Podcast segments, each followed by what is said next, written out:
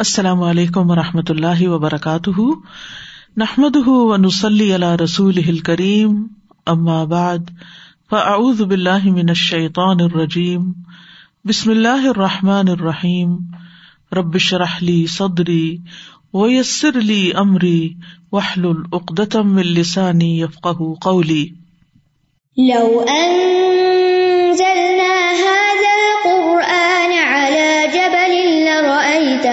خاشعا. لرأيته خاشعا متصدعا من خشية الله وتلك الأمثال نضربها للناس لعلهم يتفكرون امثال القرآن پروگرام کے سلسلے میں آج ہم دنیا کے زوال کے بارے میں دو مثالیں پڑھیں گے جو سورت یونس اور سورت القحف میں بیان ہوئی ہیں۔ پہلے، سورت یونس کی مثال جو آیت نمبر چوبیس اور پچیس میں بیان کی گئی ہے۔ انما مثل الحياة الدنيا كماء انزلناه كماء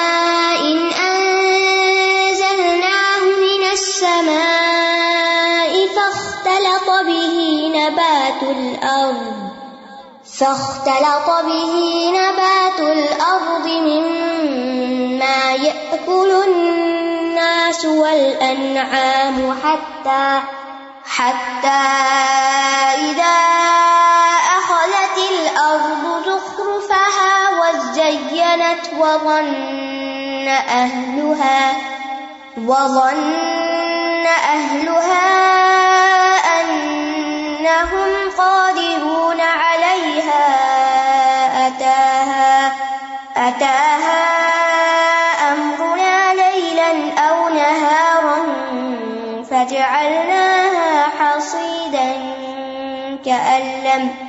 كأن لم تغن بالأمس كذلك نفصل الآيات لقوم يتفكرون والله يدعو إلى دار السلام ويهدي ويهدي من يشاء إلى صراط مستقيم دنیا کی زندگی کی مثال تو بس اس پانی کی سی ہے جسے ہم نے آسمان سے اتارا، تو اس کے ساتھ زمین سے اگنے والی چیزیں خوب مل جل گئی جس سے انسان اور چوپائے کھاتے ہیں۔ یہاں تک کہ جب زمین نے اپنی آرائش حاصل کر لی اور خوب مزین ہو گئی اور اس کے رہنے والوں نے یقین کر لیا کہ بے شک وہ اس پر قادر ہیں، تو رات یا دن کو اس پر ہمارا حکم آ گیا۔ تو ہم نے اسے کٹی ہوئی کر دیا۔ جیسے وہ کل تھی ہی نہیں۔ اسی طرح ہم ان لوگوں کے لیے آیات کھول کر بیان کرتے ہیں جو خوب سوچتے ہیں۔ اور اللہ سلامتی کے گھر کی طرف بلاتا ہے اور جسے چاہتا ہے سیدھے رستے تک پہنچا دیتا ہے۔ دوسری مثال سورت القحف کی ہے، آیت نمبر پینتالیس۔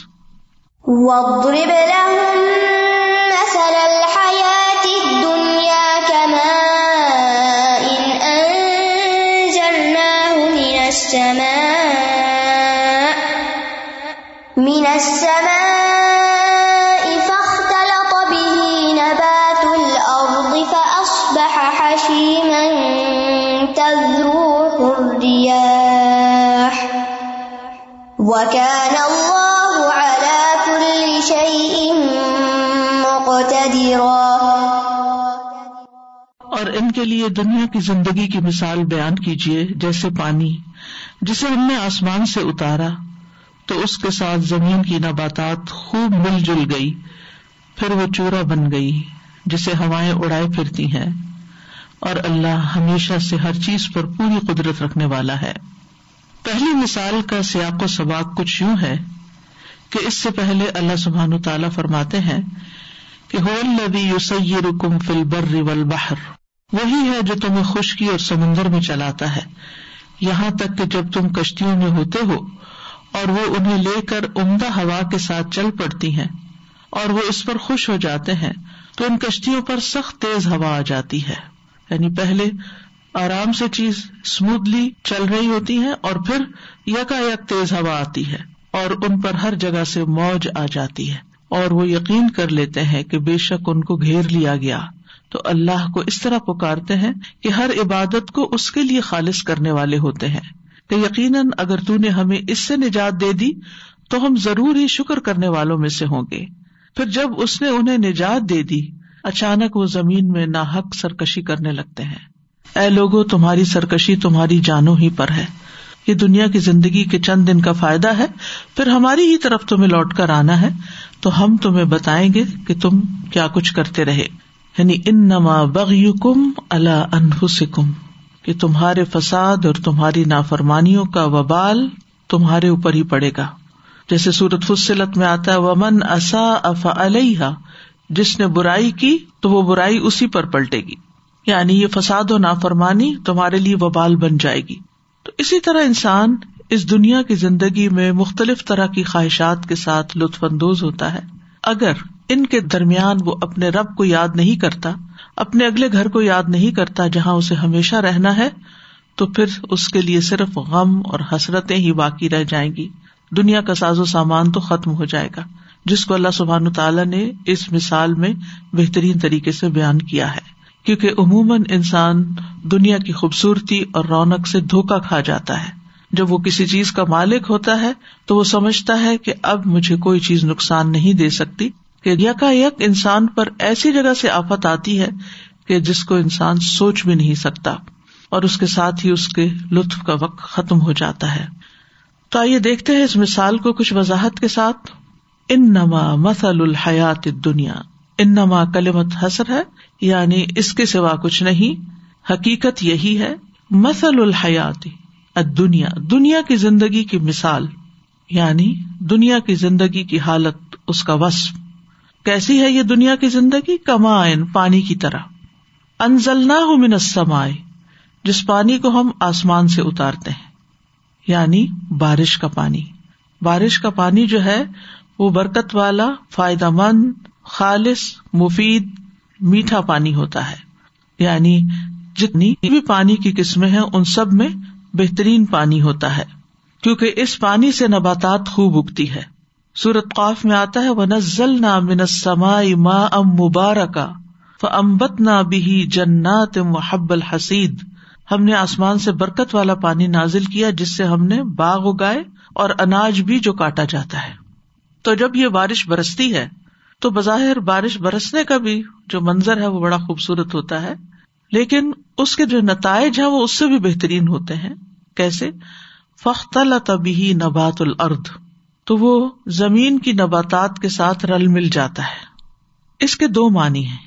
ایک یہ کہ بارش کے پانی سے بکثرت پیداوار ہوتی ہے اور وہ ایک دوسرے کے ساتھ مل جل جاتی ہیں۔ یعنی اتنی زیادہ نباتات ہو جاتی ہے کہ ایک پودے کی شاخ ہے دوسرے کے اندر، دوسرے کے یعنی جب گھنی نباتات ہوتی ہے اور پھر رنگ رنگ کی، خاص طور پر جنگلوں میں، کھلی جگہوں پر جو خود رو پودے ہوتے ہیں، تو وہ ملے جلے ہوتے ہیں۔ تو یہاں پھر مانا کیا ہوگا؟ فخ تلا تھا بے سب ابھی ہی یعنی با یہاں سببیا ہوگی، کہ اس بارش کی وجہ سے نبات العرض جو تھی، وہ آپس میں مل جل گئی، مختلط ہو گئی گل مل گئی۔ اور دوسرا مانا کیا ہے؟ کہ پانی سے جو پیداوار یا نباتات حاصل ہوئی، وہ انسانوں اور چوپایوں کے لیے ملی جلی تھی۔ جیسے گندم کے دانے تو انسانوں کی خوراک تھے۔ اور اسی کے اندر سے جو بھوسا نکلا یا جو اس کے پتے وغیرہ تھے، وہ چوپایوں کی خوراک بن گئے۔ اور نباتات کی اکثر اقسام کی یہی صورت ہوتی ہے کہ ان میں سے کچھ انسان کھاتے ہیں اور کچھ جانور کھاتے ہیں، کچھ پرند چرند کھاتے ہیں۔ تو ملی جلی نباتات اگتی ہے زمین سے، جس میں سب کی ضروریات پوری ہوتی ہیں۔ اور ویسے بھی یہ کہ فخت بھی نبات العرد تو پانی جو ہے، وہ نباتات العرض میں مل جاتا ہے۔ یعنی اس کے ساتھ مل کے اس کو رونق بخشتا ہے۔ یعنی جب یہ پانی مٹی کی اندرونی تہ میں داخل ہو جاتا ہے، پودوں کے اوپر تو پڑتا ہی ہے، تو ڈائریکٹ پودے نہیں لیتے۔ پانی زمین کے اندر جاتا ہے اور اس مٹی کے اندر، اس زمین کے اندر بیج ہوتے ہیں۔ تو یہ بیج اگاتے ہیں اور عمدہ نباتات کی شکل اختیار کر لیتے ہیں۔ اور یہ نباتات پھر پر رونق بن جاتی ہے۔ اسی طرح یہ ہے کہ پتوں کو دھونے کے کام میں آتی ہے اور جو سبزے کا رنگ ہے یا فروٹ کی جو کوالٹی ہے اس کو بہترین بنانے کا کام کرتی ہے، تو اس پانی کے ذریعے پھر زینت بھی حاصل ہوتی ہے۔ یعنی نباتات جب خوب پھلتی پھولتی ہیں، تو خوش نما اور بارونق بن جاتی ہیں۔ پانی سے زمین کو زندگی ملتی ہے۔ جیسا کہ سورت النحل میں بھی آتا ہے اللہ انزل من السماء ماء فاحيا به الارض بعد موتها۔ ان في ذلك لآية لقوم اور اللہ نے آسمان سے کچھ پانی نازل کیا، پھر اس کے ساتھ زمین کو اس کے مرنے کے بعد زندہ کر دیا۔ اس میں ان لوگوں کے لیے یقیناً ایک نشانی ہے جو سنتے ہیں۔ پھر فرمایا، مما یاکل الناس والانعام۔ وہ نباتات جو ہوتے ہیں، اس میں سے انسان اور انعام کھاتے ہیں۔ جیسے غلہ جات اور پھل وغیرہ انسان کھاتے ہیں، اور مختلف طرح کی گھاس یا پھر غلے کے بقایا جات جو ہوتے ہیں، وہ مویشی کھاتے ہیں۔ تو آسمان کے پانی سے ساری مخلوق کے لیے ایک طرح سے رسک برستا ہے۔ جیسے سورت تاہا میں بھی آتا ہے اللہ جا الکم الرد مہدا و سلک الکم فیحا سبلا و ان ضلع منسما اما ان فخرج نہ بھی ازواجم من نبات شتا۔ کلو ور او ان آمکم لآیات النحا، وہی جس نے تمہارے لیے زمین کو بچھونا بنا دیا اور تمہارے لیے اس میں راستے جاری کر دیے اور آسمان سے کچھ پانی اتارا۔ پھر ہم نے اس کے ساتھ کئی قسم کی مختلف نباتات نکالی۔ کھاؤ اور اپنے چوپاوں کو چراؤ۔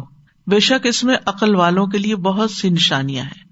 تو ایک ہی پانی برستا ہے، ایک ہی زمین ہوتی ہے اور اس میں مختلف طرح کے قسم قسم کے، لاکھوں قسم کے پودے جو ہیں وہ زمین سے نکلتے ہیں، جن کی اصل تعداد اللہ ہی جانتا ہے۔ یہ اسی کی پلاننگ اور اسی کا پروگرام ہے۔ یعنی طرح طرح کا رسک اس میں سے نکلتا ہے۔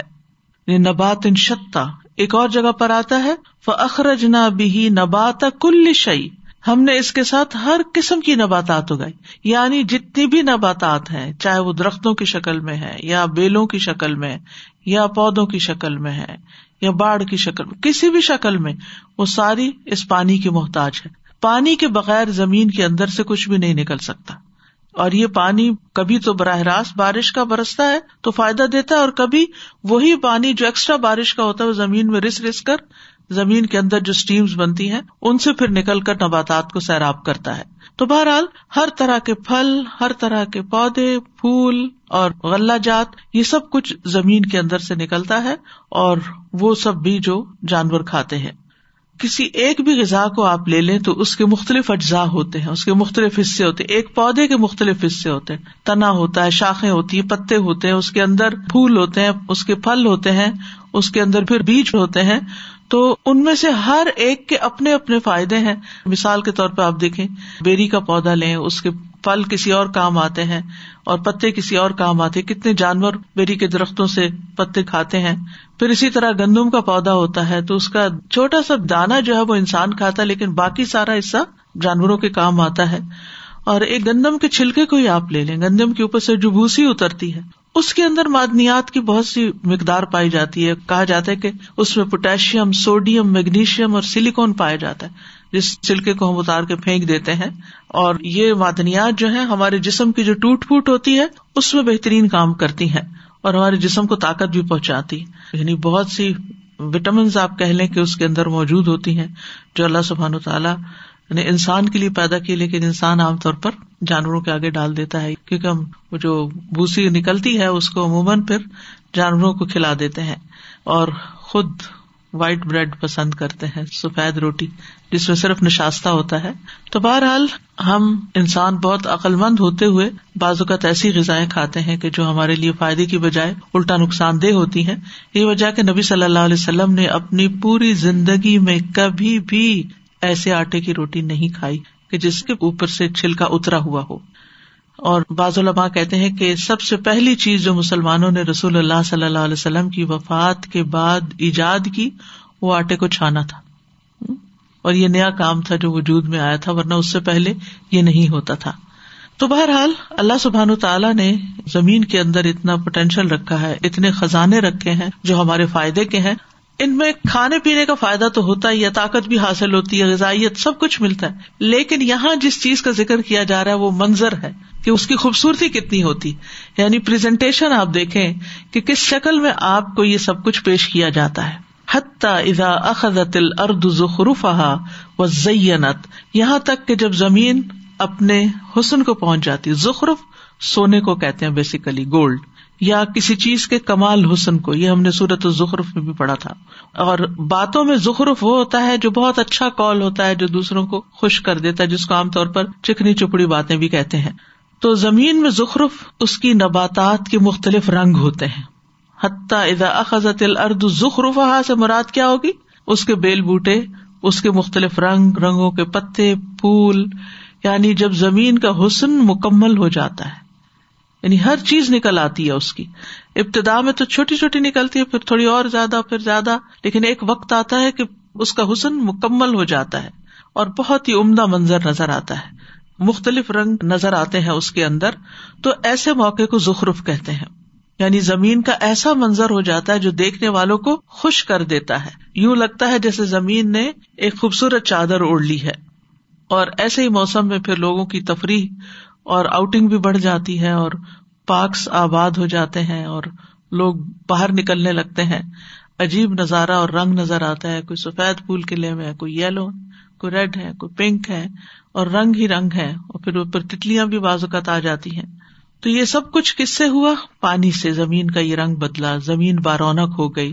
امبتنا بھی ہدا اقات بہ جتن کہ ہم نے اس کے ساتھ رونق والے باغات اگائے۔ ماں کانا لکم ان تم بھی تو شجا رہا تمہارے بس میں نہ تھا کہ تم یہ سب اگا سکتے۔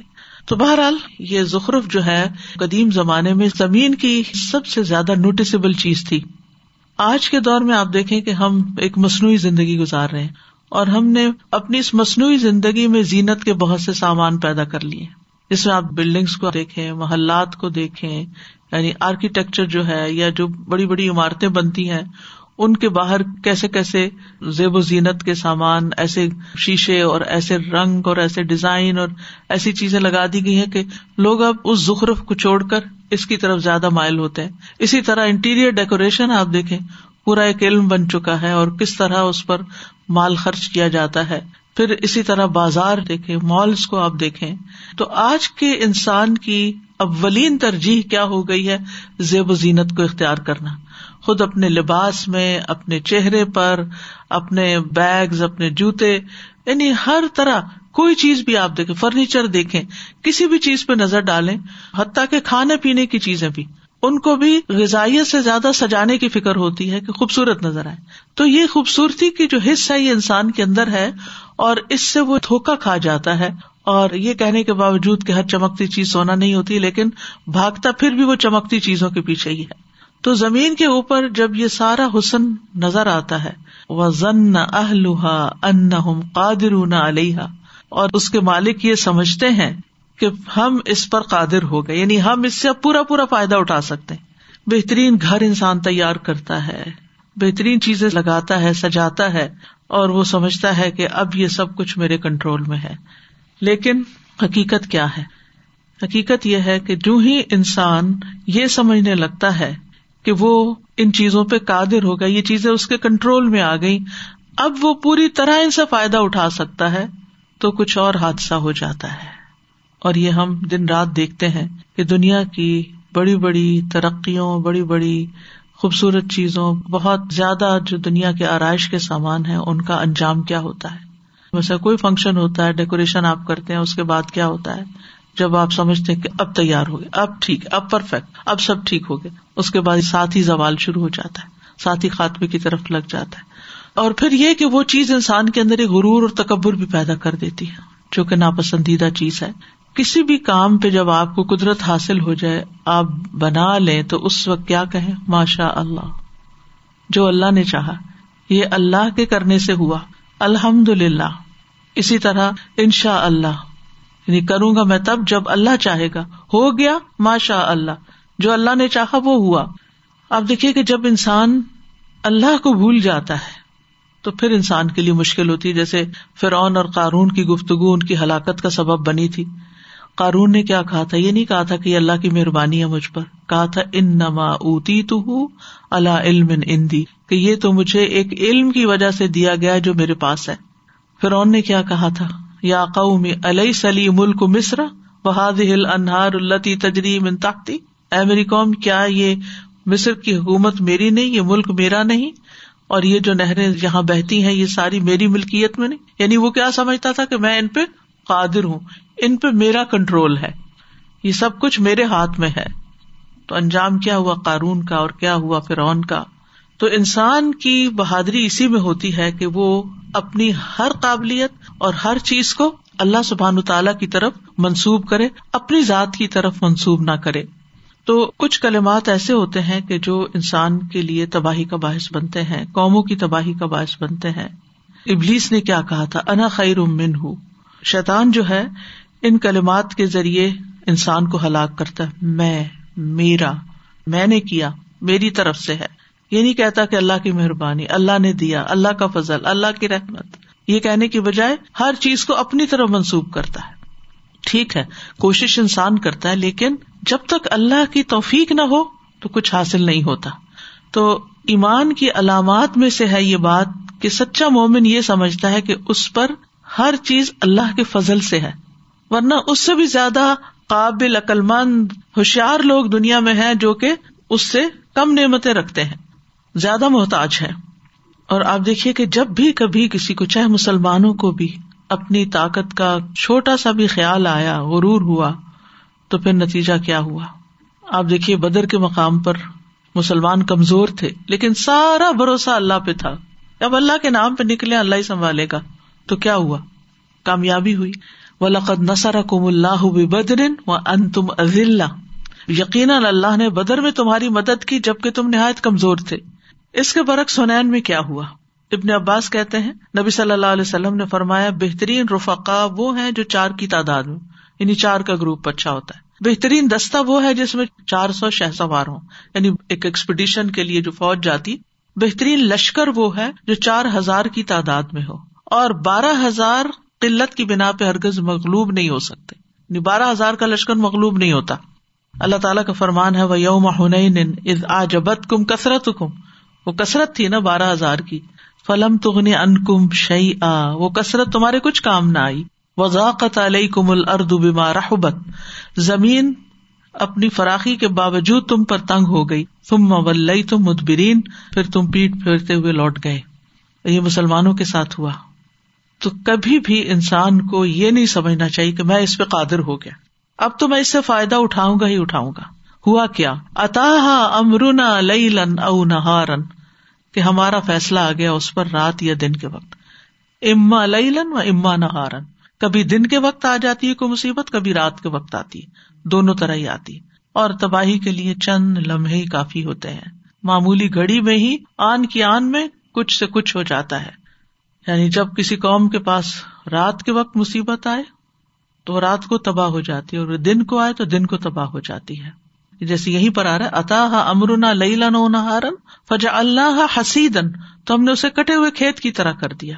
اور آپ دیکھیں، اگر دنیا کی تاریخ پر نظر ڈالیں، تو بعض بستیاں ابھی بھی جن کی تصویریں یا جن کے تباہی کے آثار موجود ہیں، وہ انسان کے لیے بہت بڑی عبرت کا سبب ہے کہ بہت ترقی یافتہ قوموں میں بھی بعض اوقات جب زلزلے آئے یا ایٹم بام گرے یا اور اسی طرح کی کچھ مصیبتیں آئی یا ٹورنیڈوز آئے یا سیلاب آئے، طوفان آئے، تو آن کی آن میں سب کچھ ہنستا بستا، سب کچھ تباہ ہو کے رہ گیا۔ یعنی انسانی کوششیں انسانوں کو نہ بچا سکی اس آگ کی مثال لیجیے کہ جو پچھلے کچھ عرصے سے کیلیفورنیا میں اور آسٹریلیا میں لگی ہوئی تھی کہ انسان کسی بھی طرح اس کو روک نہیں سکتا، کوئی بند نہیں باندھ سکتا، کوششوں کے باوجود پھیلتی ہی چلی گئی۔ اسی طرح سورت القلم میں جو باغ والوں کا قصہ آتا ہے، جب باغ کے پھل خوب پک گئے، پوری تیاری کے ساتھ چپ کے چپ کے گھر سے نکلے کے جا کے راتوں رات سارا پھل کاٹ کے لے آئیں گے۔ تو کیا ہوا؟ رات کے وقت ہی ان کے جانے سے پہلے بلا پھر گئی اور سارا باغ خاک آلود ہو گیا۔ تو یہاں بھی یہ سمجھتے تھے کہ ہم قادر ہیں یعنی جہاں بھی انسان سمجھتے ہیں کہ ہم قادر ہو گئے، تو پھر فجا اللہ حسید کا علم تغنا بل امس تو ہم نے اس کو حسید کر دیا۔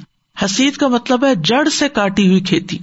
کچھ کھیت ہوتے ہیں اوپر اوپر سے کٹتے ہیں اور کچھ ہوتے ہیں نیچے سے کٹ جاتے ہیں۔ یعنی پتا بھی نہیں چلتا کہ یہاں کیا اگا ہوا تھا۔ جیسے کہا جاتا ہے عربی میں، حسد دابر اس نے ان کی نسل کاٹ دی۔ حسد ذر اس نے کھیتی کاٹ دی۔ یعنی کاٹی ایسی کہ نیچے تک کاٹ دی۔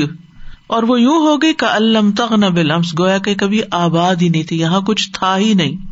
کسی جگہ پر جب ارب اقامت یا سکونت اختیار کرتے تو کہتے، غنی یا فل مکان فلاں شخص فلاں جگہ آباد ہو گیا۔ اور مغانی ان گھروں کو کہتے ہیں جن کو لوگ آباد کرتے ہیں۔ تو لغت میں غنا کا مانا ہوتا ہے کافی ہونا۔ اور بال امس امس کا مطلب یسٹرڈے نہیں۔ ہم ترجمہ تو اردو میں کل کرتے ہیں نا۔ یعنی صرف کل نہیں پاسٹ ٹھیک ہے؟ اور اسی طرح غدن کا مطلب ٹمارو نہیں ہوتا۔ فیوچر مراد ہوتا ہے، جیسے بل تنظ نفسم ماقدمت لغد اس کا مطلب نہیں ٹمارو کے لیے، بلکہ فیوچر کے لیے۔ تو انسان کی زندگی کا بھی یہی حال ہے۔ یعنی روح جو ہے، پانی کی طرح آسمان سے اترتی ہے۔ بدن اس سے مل کر خوب پھلتا پھولتا ہے۔ بدن مٹی سے بنتا ہے نا۔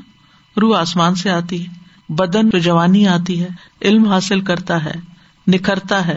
ایک خوبصورت نوجوان بنتا ہے۔ پھر اس کی امیدیں ہوتی ہیں۔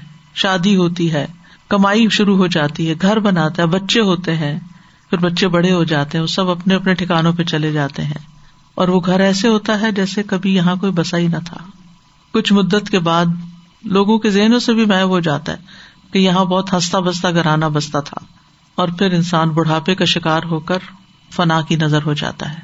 حقیقت یہ ہے کہ انسان سمجھتا ہے کہ جو میں دنیا کے لیے کوششیں کر رہا ہوں، یہ میرے کسی کام آنے والی ہے، یہ۔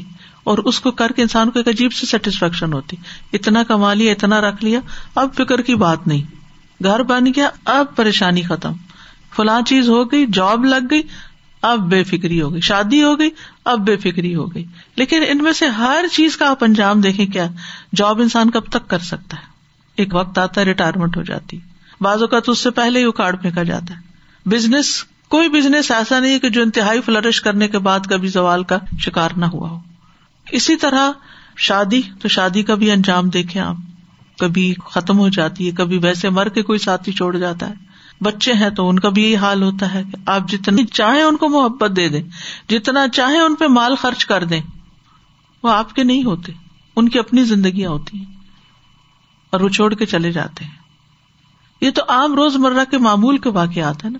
لیکن اس سے بھی بڑھ کر کیا ہوتا ہے کہ کسی انسان کی حسرت اس وقت دیکھنے کی ہوتی ہے کہ جب انسان مہینہ بھر کام کرے اور اینڈ میں اس کو تنخواہ نہ ملے۔ شاید یہاں تو ایسی مثال آپ کو نہیں ملے گی۔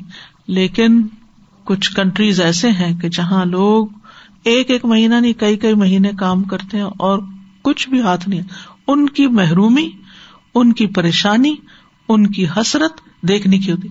کس امید کے ساتھ کیسے کیسے پاپڑ بیل کے وہ ایسی جگہوں پہ پہنچتے ہیں کہ جا کے اچھی جاب کریں گے اور کمائیں گے اور حالات بدلیں گے؟ اور محنت کے باوجود حاصل کچھ نہیں ہوتا۔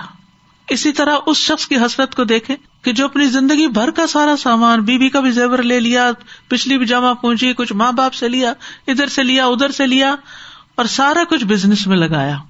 مگر زیرو پروفٹ بلکہ الٹا لاس کیا حال ہوتا ہے؟ یعنی ایسے انسان کی حالت کیا ہوگی؟ پھر اسی طرح بعض لوگ گھر بناتے ہیں، ساری زندگی کی کمائی جمع کر کے۔ لیکن اس سے پہلے کہ گھر بنے، وہ خود دنیا سے چلے جاتے کئی ایسی مثالیں ملتی ہیں۔ اور کبھی اس میں رہنا نصیب بھی ہوتا ہے تو چین سے نہیں رہ سکتا۔ کبھی انسان بہت صحت مند ہوتا ہے، طاقتور ہوتا ہے۔ ایک چھوٹا سا اسٹروک ہوتا ہے اور دوسروں کا محتاج ہو جاتا ہے، آزاد شل ہو جاتے ہیں۔ اور اس نے جو محنت کی ہوتی ہے، اپنے اوپر ورک آؤٹ کیا ہوتا ہے، اچھی غذا کھائی ایکسرسائز کی، صحت کا خیال رکھا، وہ آن کی آن میں سب کچھ ہی بیٹھ جاتا ہے۔ تو ایسے موقع پر لوگوں کا حال دیکھنے کے قابل ہوتا ہے۔ ہم سب اس کا مشاہدہ کرتے، اس کو ایکسپیرئنس کرتے۔ کسی کی اولاد ہوتی ہے، جوان ہوتی بالکل جوانی کے این جوبن پہ ہوتی ہے کہ اچانک ڈیتھ ہو جاتی کوئی ایکسیڈینٹ ہو جاتا ہے، کوئی ویسے فوت ہو جاتا تو کہنے کا مطلب یہ ہے کہ انسان جب اپنی محنت کے آخری درجے پہ پہنچتا ہے کہ اب پھل کاٹوں۔ جیسے کھیتی والے نے کھیت لگا کے جب وہ خوب جوبن پہ پہنچی اور اس نے سمجھا، اب تو اس کا مجھے اتنا اور اتنا پروفٹ مل جائے گا۔ یا کہ ساری کی ساری جل جاتی ایسے ہی ایک انسان انتہائی محنت کے بعد جب یہ سمجھتا ہے کہ اب مجھے کچھ ملنے والا ہے تو اس سے پہلے یا وہ ختم ہو جاتا ہے یا انسان ختم ہو جاتا ہے۔ اور انسان کے ہاتھ میں کچھ بھی نہیں رہتا۔ یہی حال انسان کے امال کا ہے۔ وہ دنیا کے لیے بھاگ دوڑ کر رہا ہے، کر رہا ہے، کر رہا ہے۔ لیکن جب وہ آخرت میں جائے گا تو اگر وہاں کے لیے کچھ نہیں کیا تو سوائے حسرت و ندامت کے کچھ بھی نہیں ہوگا۔ وہ آگے دیکھے گا، وہاں کچھ بھی نظر نہیں آ رہا۔ یعنی اس نے اپنی ساری خواہشات دنیا میں ہی پوری کرنے کی کوشش کی، اسی کو زیب و زینت دیتا رہا اور آخرت کا لحاظ ہی نہیں کیا۔ تو وہاں جب وہ دیکھے گا کہ پھر بالکل مفلس بن کے کھڑا ہوگا ایک لٹے پٹے انسان کی شکل میں اور اسے یوں محسوس ہوگا کہ اس سے بڑا خسارے میں کوئی بھی نہیں۔ یعنی جب انسان کو یہ یقین کی کیفیت آنے لگتی نا کہ اب تو میں نے اپنا ٹارگیٹ اچیو کر لیا، اس سے پہلے کہ وہ کچھ حاصل کرے، وہ سب کچھ ہاتھ سے جائے، تو اس پہ انسان کی مایوسی۔ آپ دیکھیں کہ ایسے مواقع پہ بعض اوقات لوگ کوپ نہیں کر پاتے، ہارٹ اٹیکس ہو جاتے ہیں، خود بھی دنیا سے چلے جاتے۔ ہیں یعنی کسی چیز کا نقصان ہوتا ہے، مال کا یا اولاد کا تو وہ اس کو برداشت ہی نہیں کر پاتے۔ فرمایا کدال کا نفسل الیاتی لکھوں میں یہ تفک کرون اسی طرح ہم آیات کو کھول کھول کے بیان کرتے ہیں۔ ان کے معنی کو قریب لا کر مثالیں بیان کر کے واضح کرتے ہیں۔ کن کے لیے؟ ان لوگوں کے لیے جو غور و فکر کرتے ہیں یعنی جو اپنی عقل کو استعمال کرتے ہیں۔ جو غفلت میں ڈوبے ہوئے ہیں، جو منہ پھیرنے والے ہیں، جو ان مثالوں پر غور نہیں کرتے تو ان کو یہ کچھ بھی فائدہ نہیں دیتی، ان سے وہ کچھ بھی نہیں سیکھ پاتے۔ یعنی اس وقت تو ہم صرف ایک زبانی بات چیت کر رہے ہیں نا۔ اگر عملی طور پر انسان ایسے منظر کو دیکھے کہ مثلاً درخت پہ پورا پھل پک چکا تھا اور ارادہ تھا کہ صبح توڑنا ہے اور صبح دیکھے تو درخت ہی جلا ہوا ہے، تو انسان کے دل کا حال کیا ہوگا؟ اس کو کیا نظر آئے گا کہ یہ کیا ہو گیا میرے ساتھ؟ تو اس کے بعد اللہ تعالیٰ فرماتے و اللہ دار السلام۔ اللہ تمہیں دار السلام کی طرف دعوت دیتا ہے کہ دار السلام یعنی جنت کے لیے کچھ کرو، وہاں کی تیاری کرو، وہاں بھیجا ہوا، آگے بھیجا ہوا کچھ بھی ضائع نہیں جائے گا۔ وہاں جا کر اصل انجوائےمنٹ ہوگی۔ وہاں کسی بھی چیز کا کچھ نقصان نہیں، بلکہ ملٹی پلائی ہو کر تمہیں واپس لوٹایا جائے گا۔ وہ یہ دی میشا سرات مستقیم اور وہ جس کو چاہتا ہے سرات مستقیم کی ہدایت دیتا ہے۔ یعنی آیت نمبر چوبیس میں اللہ تعالی دنیا کی مثال بیان کرتے ہیں اور اس کے جلد زوال کا ذکر کر کے لوگوں کو احساس دلاتے ہیں کہ جس دنیا کے پیچھے تم بھاگ رہے ہو، اس کی کوئی حقیقت نہیں ہے۔ اور اس کے ساتھ ہی پھر اس کے مقابلے میں جنت کی ترغیب دیتے ہیں۔ جس کا نام دار السلام رکھا ہے کہ وہ ہر طرح کی آفات مصیبتوں سے بالکل سلامت ہے۔ دنیا دار السلام نہیں ہے۔ یہاں آپ کتنے بھی سیکورٹی کے بندوبست کر لیں۔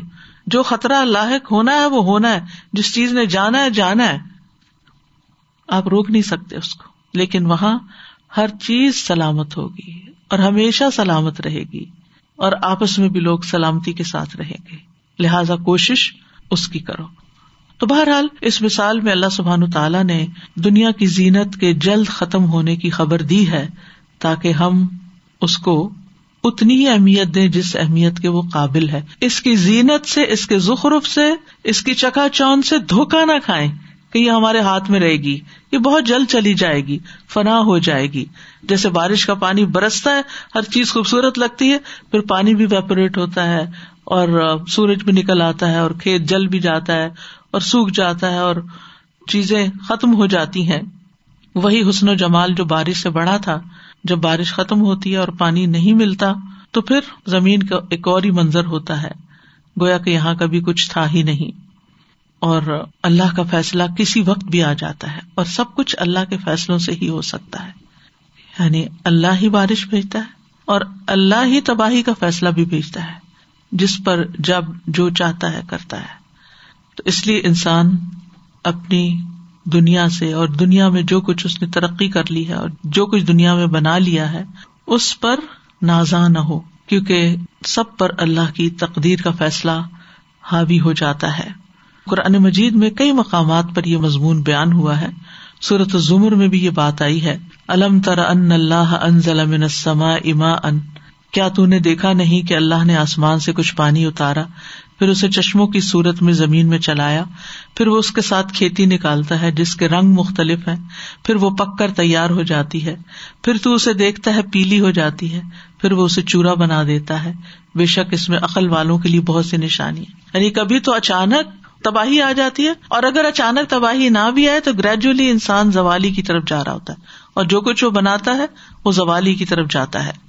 تو یہ دنیا کی حالت سے مطابقت رکھنے والی ایک بہترین مثال ہے جو یہاں پر بیان ہوئی ہے کہ دنیا میں انسان شہبت اور خواہش اور لذت کے پیچھے اپنا بہت کچھ گنوا دیتا ہے، لیکن یہ سب کچھ بہت جلد رخصت ہو جاتا ہے۔ دنیا کا فائدہ محدود ہے، تھوڑا ہے، جلد ختم ہونے والی ہے۔ اس کا حسن و جمال دائمی نہیں ہے۔ اس کی عادت یہ ہے کہ پہلے یہ عروج کی طرف جاتی ہے اور پھر لازمن زوال کی طرف جاتی ہے۔ لہذا عقلمند انسان کبھی اس فانی دنیا سے دھوکا نہیں کھاتا۔ دنیا اس لائق نہیں کہ اس میں دل لگایا جائے۔ دنیا ایک استعمال کی چیز ہے۔ دل آخرت میں لگا ہونا چاہیے۔ فکر آخرت کی ہونی چاہیے۔ دنیا سے تو زہد ہی اختیار کیا جائے۔ اور انسان اس مثال کو اپنے اوپر بھی لے کہ انسان جب بہت کچھ سیکھ جاتا ہے اور بہت کچھ کرنے کے قابل ہو جاتا ہے، جیسے مثلاً ریٹائرمنٹ کی ایج پہ بہت ایکسپیرئنسڈ ہو جاتا ہے۔ لیکن بیماریاں گھیر لیتی ہیں۔ کچھ کرنے کے قابل نہیں رہتا۔ جسم میں ایسی کمزوری آتی ہے کہ پوری طرح الرٹ ہی نہیں رہتا اور پھر یکا یک کبھی موت ہی آ جاتی۔ کتنے ہی لوگ ہیں جو ریٹائرمنٹ کا انتظار کر رہے ہوتے ہیں کہ ریٹائرڈ ہوں گے تو پھر زیادہ وقت ہمیں ملے گا دوستوں رشتے داروں کو اور اپنے آپ کو ٹائم دینے کے لیے، فلاں فلاں کام کرنے کے لیے اور آرام کرنے کے لیے۔ لیکن اس سے پہلے ہی وہ دنیا سے رخصت ہو جاتے ہیں۔ تو اس لیے جو سیکھنے کا سبق ہے وہ یہ ہے کہ دنیا کو اپنا ہم و غم نہیں بنانا چاہیے۔ اور پھر اس آیت میں یہ بھی پتا چل رہا ہے کہ زندگی جو ہے، وہ اللہ ہی دیتا ہے اور اللہ ہی لیتا ہے۔ اور جو رب ایک دفعہ زندگی دیتا ہے، وہ دوبارہ بھی دے سکتا ہے یعنی آخرت میں۔ یعنی یہ آیت قیامت کے قائم ہونے پر اور دوبارہ کی زندگی پر بھی دلیل ہے۔ دوسری مثال۔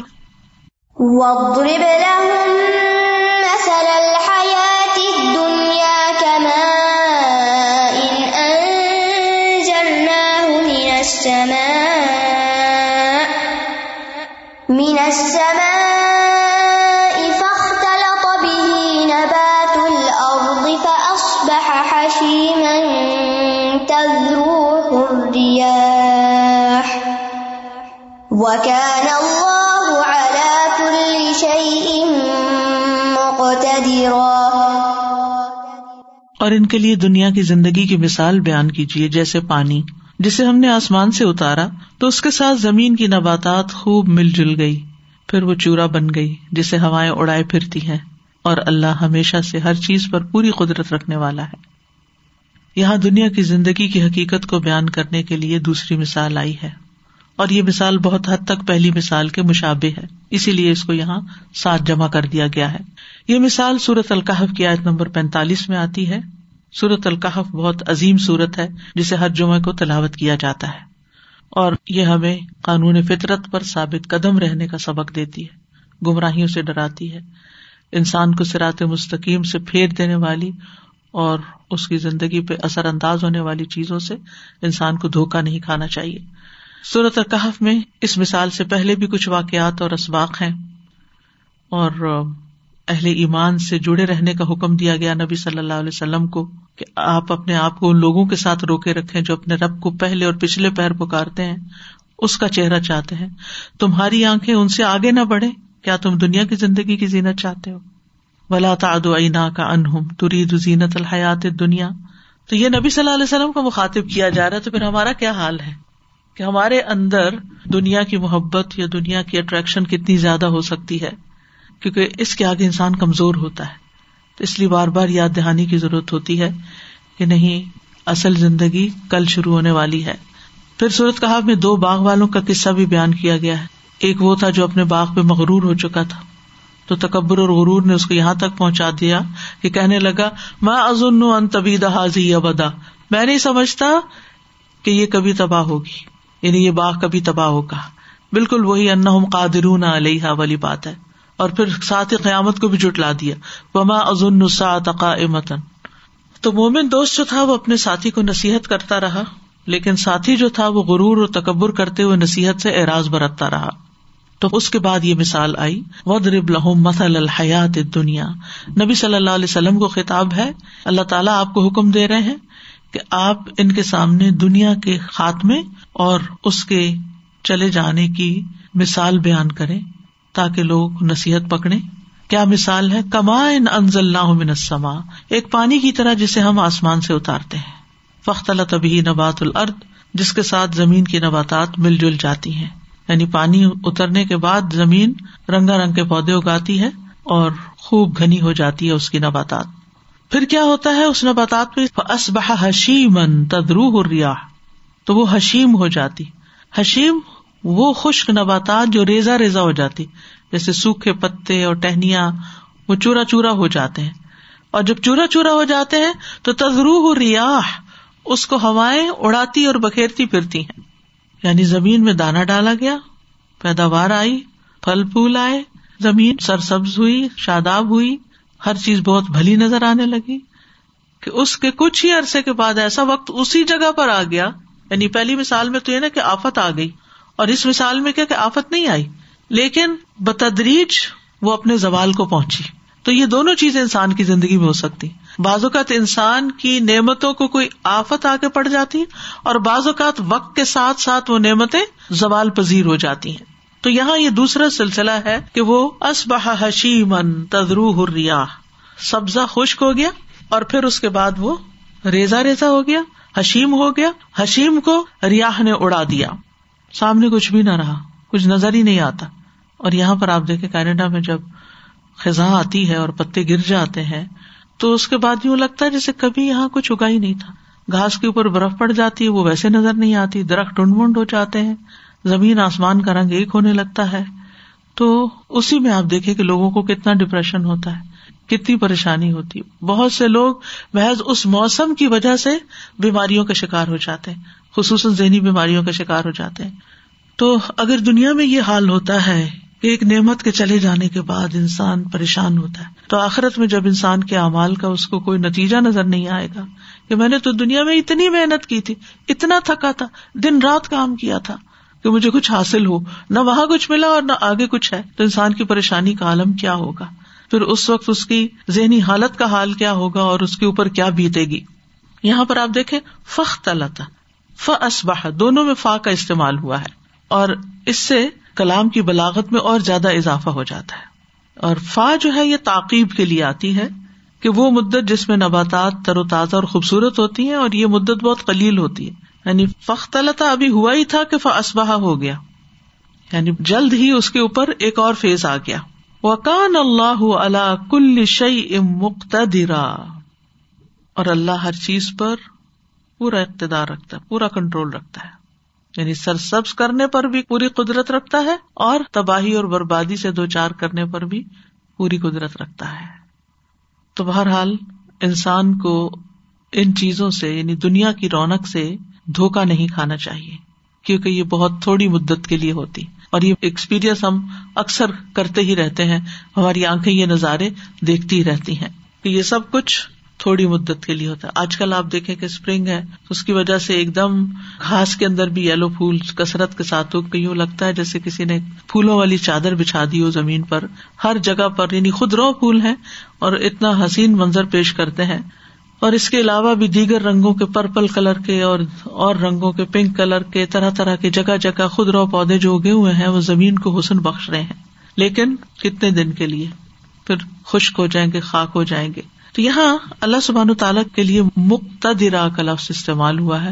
وکان اللہ اللہ کل شعی ان مقتدرا یعنی اللہ تعالی کی قدرت ظاہر ہوتی ہے پیدا کرنے کے وقت، نمبر دو، ان کو ترقی دینے کے وقت، اور نمبر تین، ان کو ہلاک کرنے کے وقت۔ یعنی اللہ کی قدرت کا اگر اندازہ کرنا ہو تو ان تین اوقات میں دیکھیے، جب کوئی چیز پیدا ہو رہی ہوتی۔ اور جب کوئی چیز اپنے پورے عروج پر ہوتی ہے اور پھر جب وہ چیز اپنے زوال کو پہنچتی۔ مثلاً ایک ماں ہے، اگر اس کا کوئی جوان بچہ فوت ہو جائے، تو وہ اکثر اس کی پیدائش کے دن اور اس کے آغاز کو یاد کرتی۔ پھر جس جس طرح اس نے اس کو پڑھایا، لکھایا بڑا کیا، وہ یاد کرتی۔ اور پھر کس طرح وہ دنیا سے چلا گیا، تو ان سب چیزوں میں وہ اپنے آپ کو بے بس پاتی۔ دیا بھی اس نے، قوت بھی اس نے بخشی اور پھر لیا بھی اس نے۔ اور اس مثال کے بعد آگے پھر بہت خوبصورت آیت آتی ہے کہ المال بنون زینت الحیات دنیا کہ مال اور بیٹے بھی دنیا کی زندگی کی زینت ہے۔ کیونکہ سب سے زیادہ زینت حسن رونق مال کی وجہ سے آتی ہے۔ جتنا جتنا لوگوں کے پاس مال بڑھتا جاتا ہے، ان کی زندگی میں اتنی اتنی چیزوں میں، ان کے رکھ رکھاؤ میں، اسٹائل میں زینت بڑھتی چلی جاتی ہے۔ گاڑی ہو، گھر ہو ہر چیز کے اندر یہ نہیں دیکھا جاتا کہ ضرورت کیا ہے، یہ دیکھا جاتا ہے کیا چیز اسٹیٹس سمبل ہے، کیا چیز زیادہ خوبصورت لگے گی۔ اور یہاں پر آپ دیکھیں کہ بنون سے پہلے مال کا ذکر ہے، کیونکہ زینت کی وجہ سے، آیت کی مناسبت کی وجہ سے۔ اور دوسرا یہ کہ بیٹے زینت بخشتے ہیں زندگی کو۔ بعض اوقات بیٹے زینت نہیں بھی بخشتے، لیکن مال تو ہے۔ سرپلس مال جب ہوتا ہے، تو پھر وہ ضرورت نہیں، بلکہ زینت پر استعمال ہو رہا ہوتا ہے۔ ساتھ ہی فرمایا ول باقیات الصالحات خیر ربی کا ثواب و خیر عملہ کہ آخرت کی زندگی میں جو چیز فائدہ دے گی وہ انسان کی نیکیاں ہیں، باقیات صالحات ہیں۔ یعنی صالحات نیکیاں جو ہیں، وہ اصل میں باقی رہیں گی۔ اور مفسرین نے اس کے بارے میں طویل گفتگو کی ہے کہ اس سے مراد کون سے اعمال ہیں جو باقی رہیں گے اور آخرت میں ذخیرہ ہوں گے۔ اور اسی طرح ہمارے جو ازکار میں سے سبحان اللہ الحمد للہ ولا الہ الا اللہ اللہ اکبر کو بھی باقیات الصالحات کہا گیا ہے۔ تو مثال ہمیں کیا پیغام دیتی ہے کہ دنیا کی زندگی ہاتھ سے نکل جائے گی؟ اس پر اتنا فوکس نہ رکھو، اس کی زیادہ فکر نہ کرو، اس کا زیادہ غم نہ کرو، اس کے زوال سے سبق سیکھو کہ اس کے بعد بھی کچھ ہے اور وہ آخرت کی زندگی ہے، لہذا وقت کم ہے اور کام زیادہ ہے۔ اور انجام بڑا بھیانک ہے۔ خاتمے کا وقت بھی معلوم نہیں کہ کب ہم چلے جائیں اس دنیا سے۔ تو اس لیے جتنا جلد ہو سکے، جیسے جیسے ہو سکے، اس کی تیاری کرتے رہو۔ حقیقت یہ کہ اللہ تعالیٰ ہر انسان کی زندگی میں نصیحت کے بہت سے مواقع لاتے ہیں، لیکن ہم لوگ نصیحت کم ہی پکڑے یہ جن جن چیزوں کا ذکر کیا گیا ہے، ان میں سے کون سی چیز ہے جو ہم نہیں دیکھتے؟ یہ سارے تجربات یا ہم پر ہوتے ہیں یا ہمارے آس پاس ہو رہے ہوتے ہیں۔ یعنی ہم ان سب چیزوں کو ایکسپیرئنس کرتے ہیں۔ لیکن نصیحت وہی لیتا ہے جس کا دل زندہ ہوتا ہے۔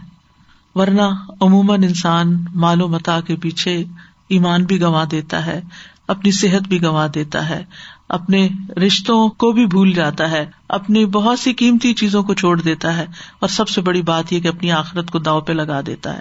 کیونکہ ان چیزوں کی محبت انسان کے اندر رکھ دی گئی ہے۔ زین للناس حب الشہواتی من النساء والبنین والقناطیر المقنطرة من الذهب والفضة والخیل المصومة والانعام والحرث ذلك متاع الحیات الدنیا واللہ عنده حسن المآب قل اونبئکم بخیر من ذلکم یہ چیزیں تو ہیں، یہ تو سب کو نظر آ رہی ہے کہ خوبصورت ہے اچھی لگتی ہیں، ہر ایک کے دل کو متاثر کرتی ہیں۔ لیکن اس سے بھی بہتر چیز ہے۔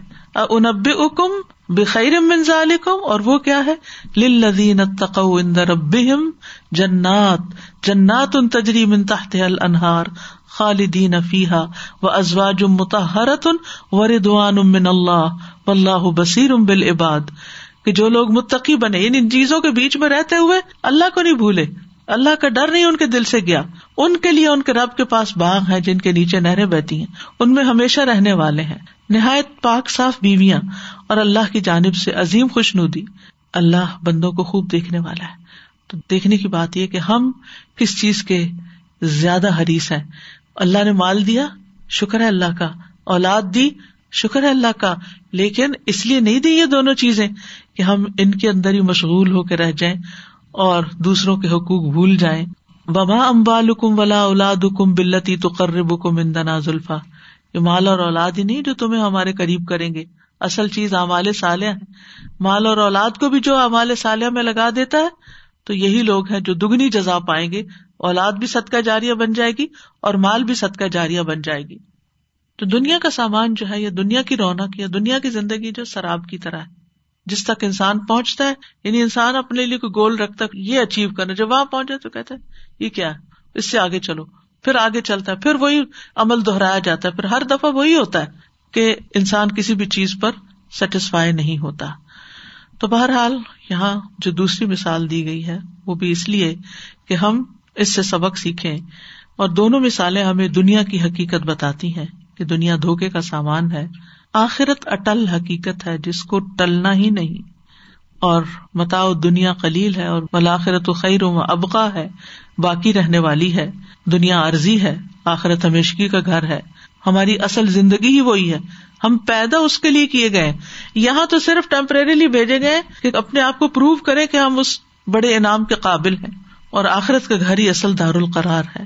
ان نما ہل حیات دنیا متا یہ تو بس فائدہ اٹھانے کی جگہ ہے کہ وقتی طور پر ان چیزوں کو اپنی ضرورت سمجھ کے استعمال کرو۔ وہ ان لاخرت ہے دار القرار دار القرار سکون کا گھر، ٹھہرنے کا، رہنے کا، وہ آخرت ہی ہے۔ اور آخرت کی ایش ہی اصل ایش ہے۔ جیسے نبی صلی اللہ علیہ وسلم جنگ خندق کے موقع پر پڑھ رہے تھے۔ لا عیشا اللہ عیش الآخرہ۔ دنیا کتنی بھی عمدہ کیوں نہ ہو، آخرت کے مقابلے میں حقیر ہے۔ اللہ کے نزدیک مچھر کے پر سے بھی زیادہ حقیر ہے، مردہ بکری سے بھی زیادہ حقیر ہے۔ اس کی ہر چیز کو زوال ہے، ہر چیز کو۔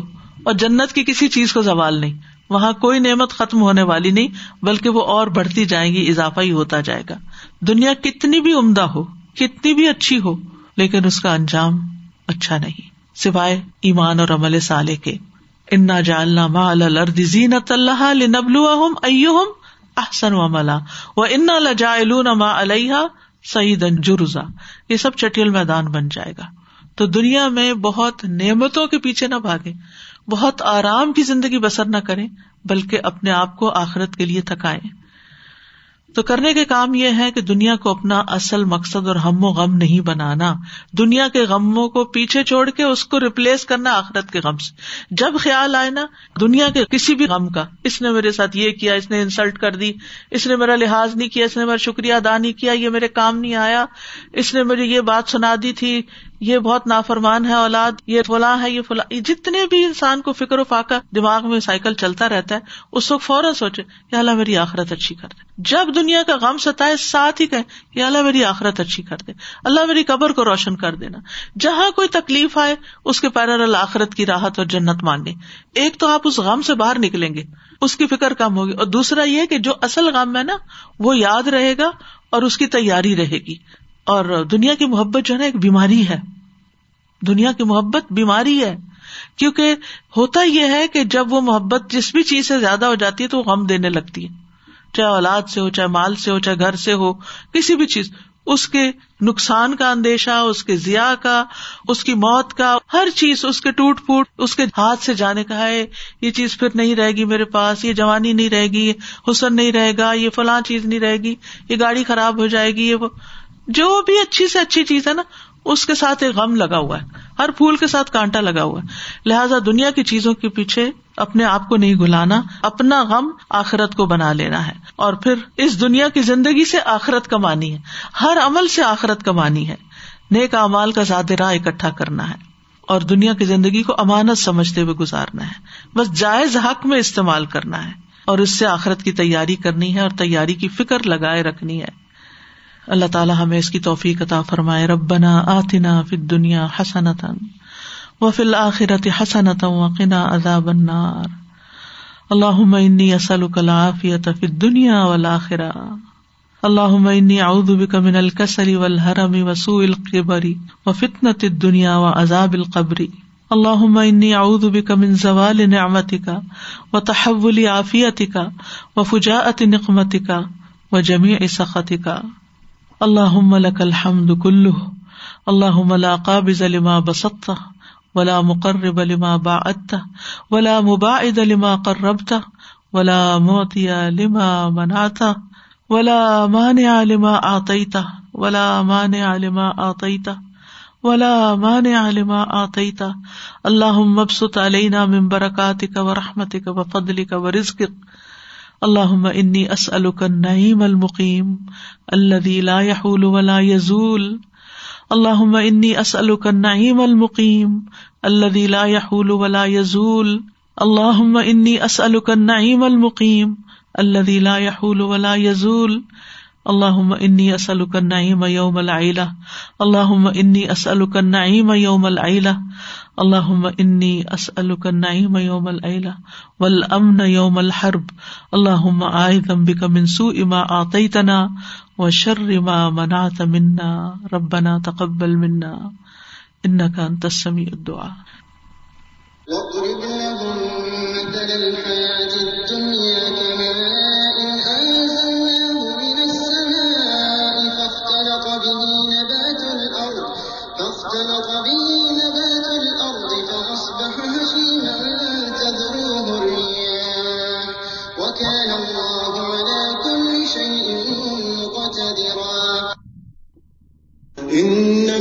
مثل الحياة الدنيا كماء أنزلناه من السماء، كماء أنزلناه من السماء، فاختلط به نبات الأرض، فاختلط به نبات الأرض مما يأكل الناس والأنعام. حتى إذا أخذت الأرض زخرفها وزينت وظن أهلها وظن أهلها أنهم قادرون عليها. أتاها أمرنا ليلا أو نهارا.